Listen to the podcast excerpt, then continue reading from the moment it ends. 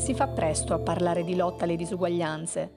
Si fa presto a soffermarsi sulle parole, in un mondo pieno di parole e di immagini che ci raccontano una popolazione mondiale decimata dalla pandemia e dalle guerre, tutte ugualmente importanti e devastanti.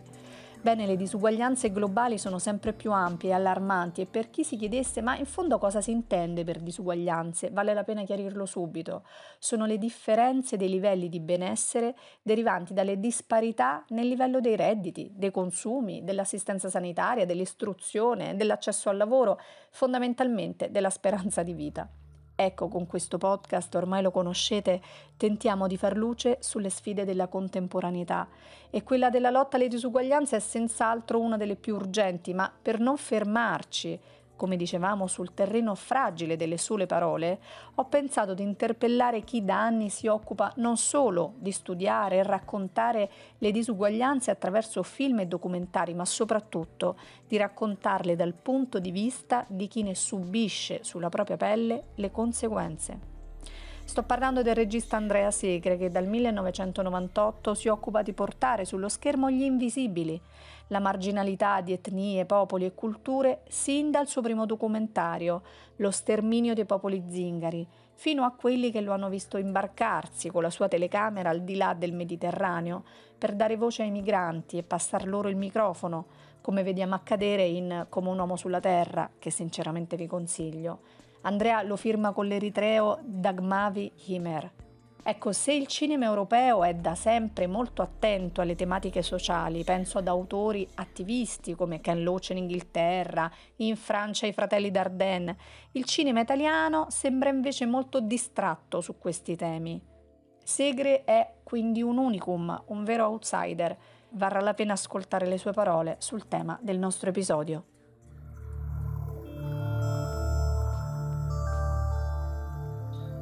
Andrea, grazie innanzitutto per essere qui con noi a Everyday Challenges. Tutto il tuo lavoro si è sempre basato dal 98 a oggi sull'analisi delle disuguaglianze nel mondo e sul racconto e spesso autoracconto delle cosiddette minoranze. Ecco, ci racconti questo tuo percorso di studio, testimonianza e narrazione? Allora, io sono arrivato al cinema attraverso la sociologia, ma in generale attraverso il, il, viaggio dentro la società alla ricerca del punto di vista di chi sta dall'altra parte della barricata rispetto al potere. E mi sono portato dietro la telecamera in quei viaggi e, e lì ho iniziato a filmare e piano piano ho capito che mi piaceva ed è diventata la mia professione, però è inevitabile che poi dentro il mio cinema sia finito il motivo per cui ho iniziato a fare cinema, eh, che era quello di provare a raccontare a un pubblico che diciamo, nella maggior parte dei casi è un pubblico, quello del cinema, di diciamo, medio-alta estrazione e, e di vita abbastanza tranquilla e raccontare il punto di vista e le storie di chi invece subisce conseguenze delle disuguaglianze sempre maggiori. Con nel frattempo una trasformazione della società che ha schiacciato molto la classe media, eh, salvando pochi verso l'alto e, e, spostando molti verso il basso. Anche il pubblico dei, dei miei film ha iniziato a potersi riconoscere dentro a chi subisce le conseguenze delle disuguaglianze prodotte dalle politiche liberiste globali essenzialmente. E così mi sono ritrovato a raccontare sempre di più anche diciamo, quelli a cui all'inizio pensavo di raccontare le storie e poi sono diventati anche protagonisti delle storie. Per fare degli esempi concreti, all'inizio io ho portato la mia videocamera dall'altra parte del Mediterraneo o dell'Adriatico per incontrare i migranti che cercavano di entrare nella fortezza Europa e provare a raccontare con loro che cosa gli stava succedendo. Questo è stato diciamo, l'inizio del mio cinema più o meno. Oppure ho iniziato a raccontare le conseguenze dello sviluppo economico-industriale in Veneto negli anni diciamo 90, 2000 e il boom del nord-est dal punto di vista di chi ne subisce le conseguenze ambientali, antropologiche, umane. Sono arrivato oggi a raccontare ad esempio quello che succede ad una famiglia normale di veneziani dentro la cui casa entra la potenza del, dell'economia turistica globale. E in mezzo ci sono vari racconti, come ad esempio se penso all'ordine delle cose o ad altri documentari che, che, che ho fatto ultimamente, è diventato sempre più compenetrata diciamo, il racconto dei protagonisti e lo sguardo del pubblico e l'esperienza del pubblico, perché appunto la pressione delle politiche liberiste globali e del, dello sviluppo eh, dell'economia e della società negli ultimi anni è entrata eh, anche dentro alle famiglie che si, si pensavano protette no? da quelle conseguenze. Trovi una diversa sensibilità da parte del pubblico rispetto a determinate tematiche come appunto la lotta alle disuguaglianze? Allora, sicuramente è cresciuta la consapevolezza che quello che stiamo raccontando non è come poteva essere visto all'inizio uno sguardo umanitario, compassionevole sugli sfigati a cui capitano le conseguenze peggiori. No? All'inizio poteva essere vissuto un po' così. Io mi, mi ricordo le prime reazioni a, a Sud Lampedusa con Uomo sulla Terra, ma anche a Sendo Verde, era proprio la reazione era oh poveretti, queste storie che racconti di questi poveri esseri umani, eh, dobbiamo preoccuparci, come faccio ad aiutarli? No? Questa era un po' la reazione eh, umanitaria eh, che era, come dire, accettabile, non certo condannabile, però un po' limitata. Adesso la consapevolezza si è sviluppata molto di più rispetto a come raccontare le vittime non significa assolutizzarli come vittime, ma anzi attraverso quello sguardo capire qual è la corresponsabilità di tutti e qual è il coinvolgimento di tutti. No?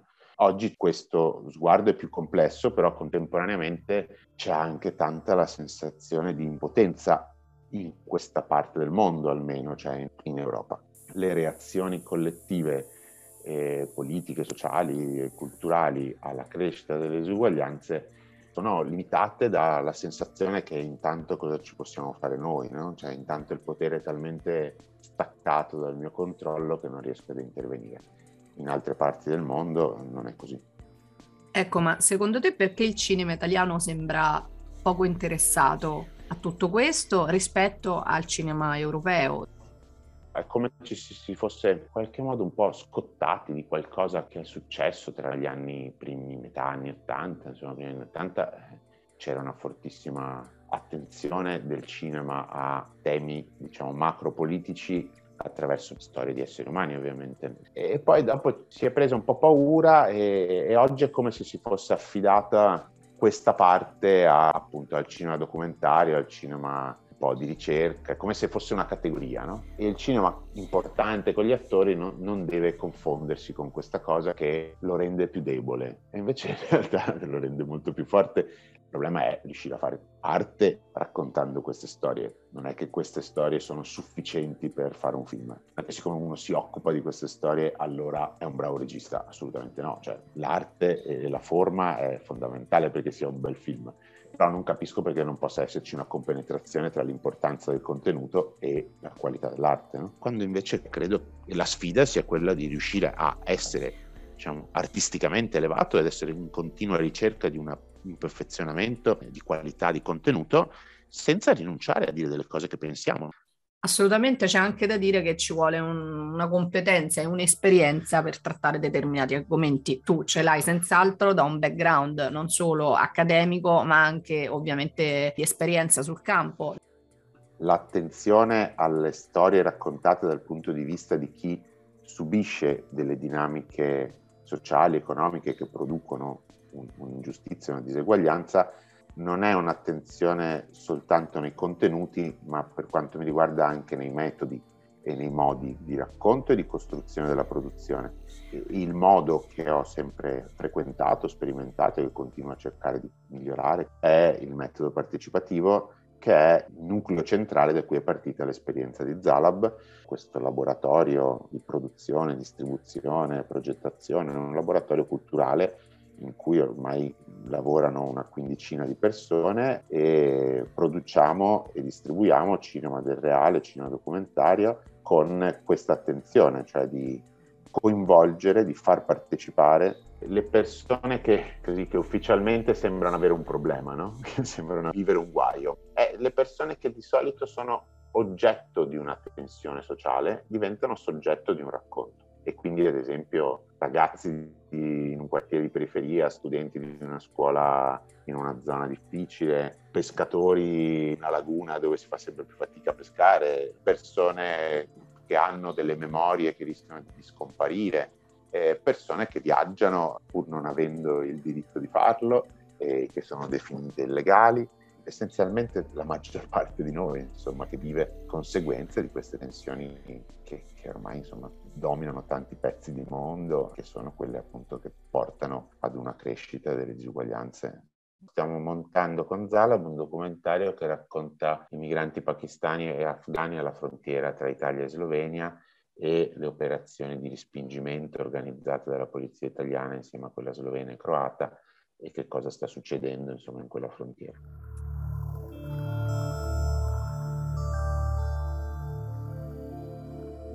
Bene, dal territorio dell'arte cinematografica in questo caso, passiamo adesso a chi si occupa quotidianamente, da sempre, di lottare contro le disuguaglianze.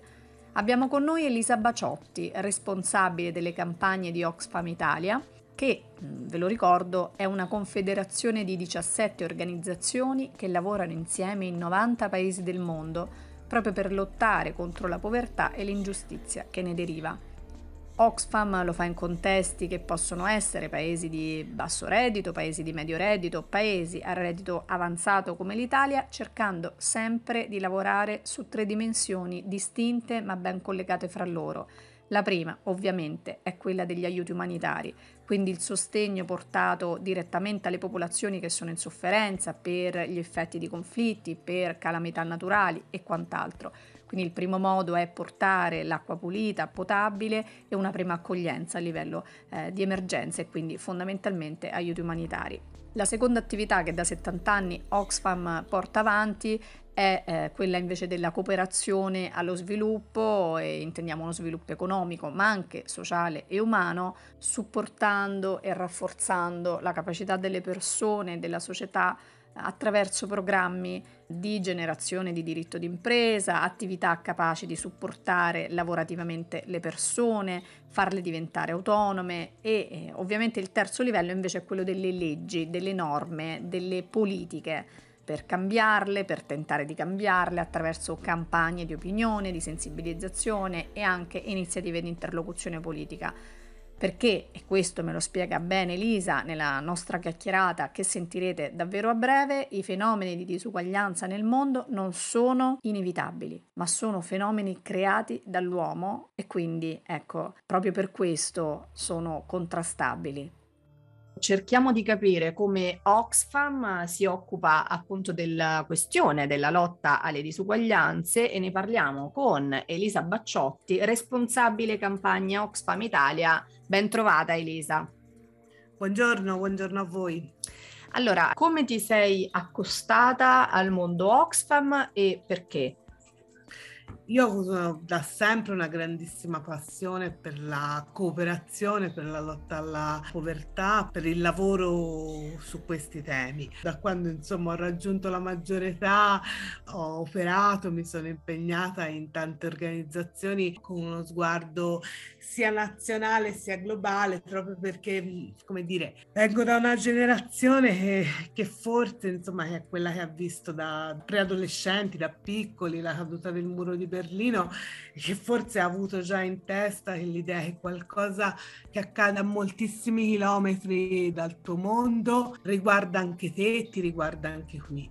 Poi piano piano mi sono avvicinata appunto ad Oxfam Italia, al mondo Oxfam e come dire, continuo, continuo ad operare da questo punto di vista. Io, a differenza di altri, di altri colleghi che lavorano con me, non ho, ho svolto mia, il mio percorso professionale, la mia carriera in Italia per la gran parte, per la gran parte del tempo, ma proprio perché appunto eh, mi sono resa conto molto presto che in un mondo complesso come il nostro, eh, sicuramente ha senso ed è importante lavorare direttamente sul campo no? in paesi in via di sviluppo, ma è altrettanto importante cercare di offrire il proprio contributo alla risoluzione dei grandi temi anche partendo da un cambiamento dei nostri stili di vita e dalla, dalla, dall'incremento della voce dei cittadini anche in paesi economicamente più avanzati, perché si può si deve anche provare a cambiare le cose tramite un incremento, insomma, della nostra capacità di protagonismo e di richiesta di azione ai leader, no? Quindi in questo senso qui Oxfam è un'organizzazione molto interessante proprio perché cerca di integrare vari approcci e azioni in vari, a vari livelli, in varie geografie del mondo per andare verso un fine comune.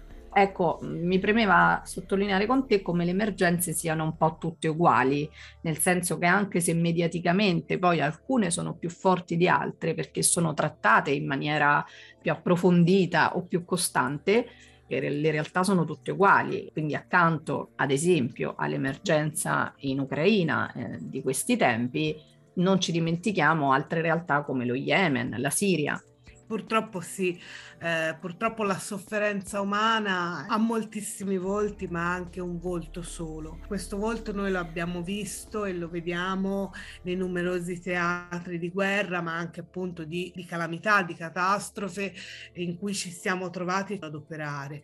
Ovviamente come cittadini europei, in questo caso io ovviamente da, da cittadina italiana, siamo colpiti anche a livello umano, a livello cognitivo, a livello emotivo, da guerre che si svolgono eh, in prossimità dei territori dove viviamo, vicino a noi e che hanno anche un loro avvio anche improvviso e devastante, ma appunto organizzazioni come Oxfam Italia e noi come operatori umanitari purtroppo lavoriamo e abbiamo lavorato in tantissimi contesti di guerre croniche o guerre dimenticate nelle quali la sofferenza delle popolazioni forse è meno mediatizzata, ci arriva meno diciamo, arriva meno nei nostri, nei nostri telegiornali, arriva meno nei, nei nostri programmi di approfondimento e informazione popolazione, ma è altrettanto forte. E in questi paesi, penso alla Palestina, in cui siamo presenti da ormai decine di anni, ma appunto alla Siria, allo Yemen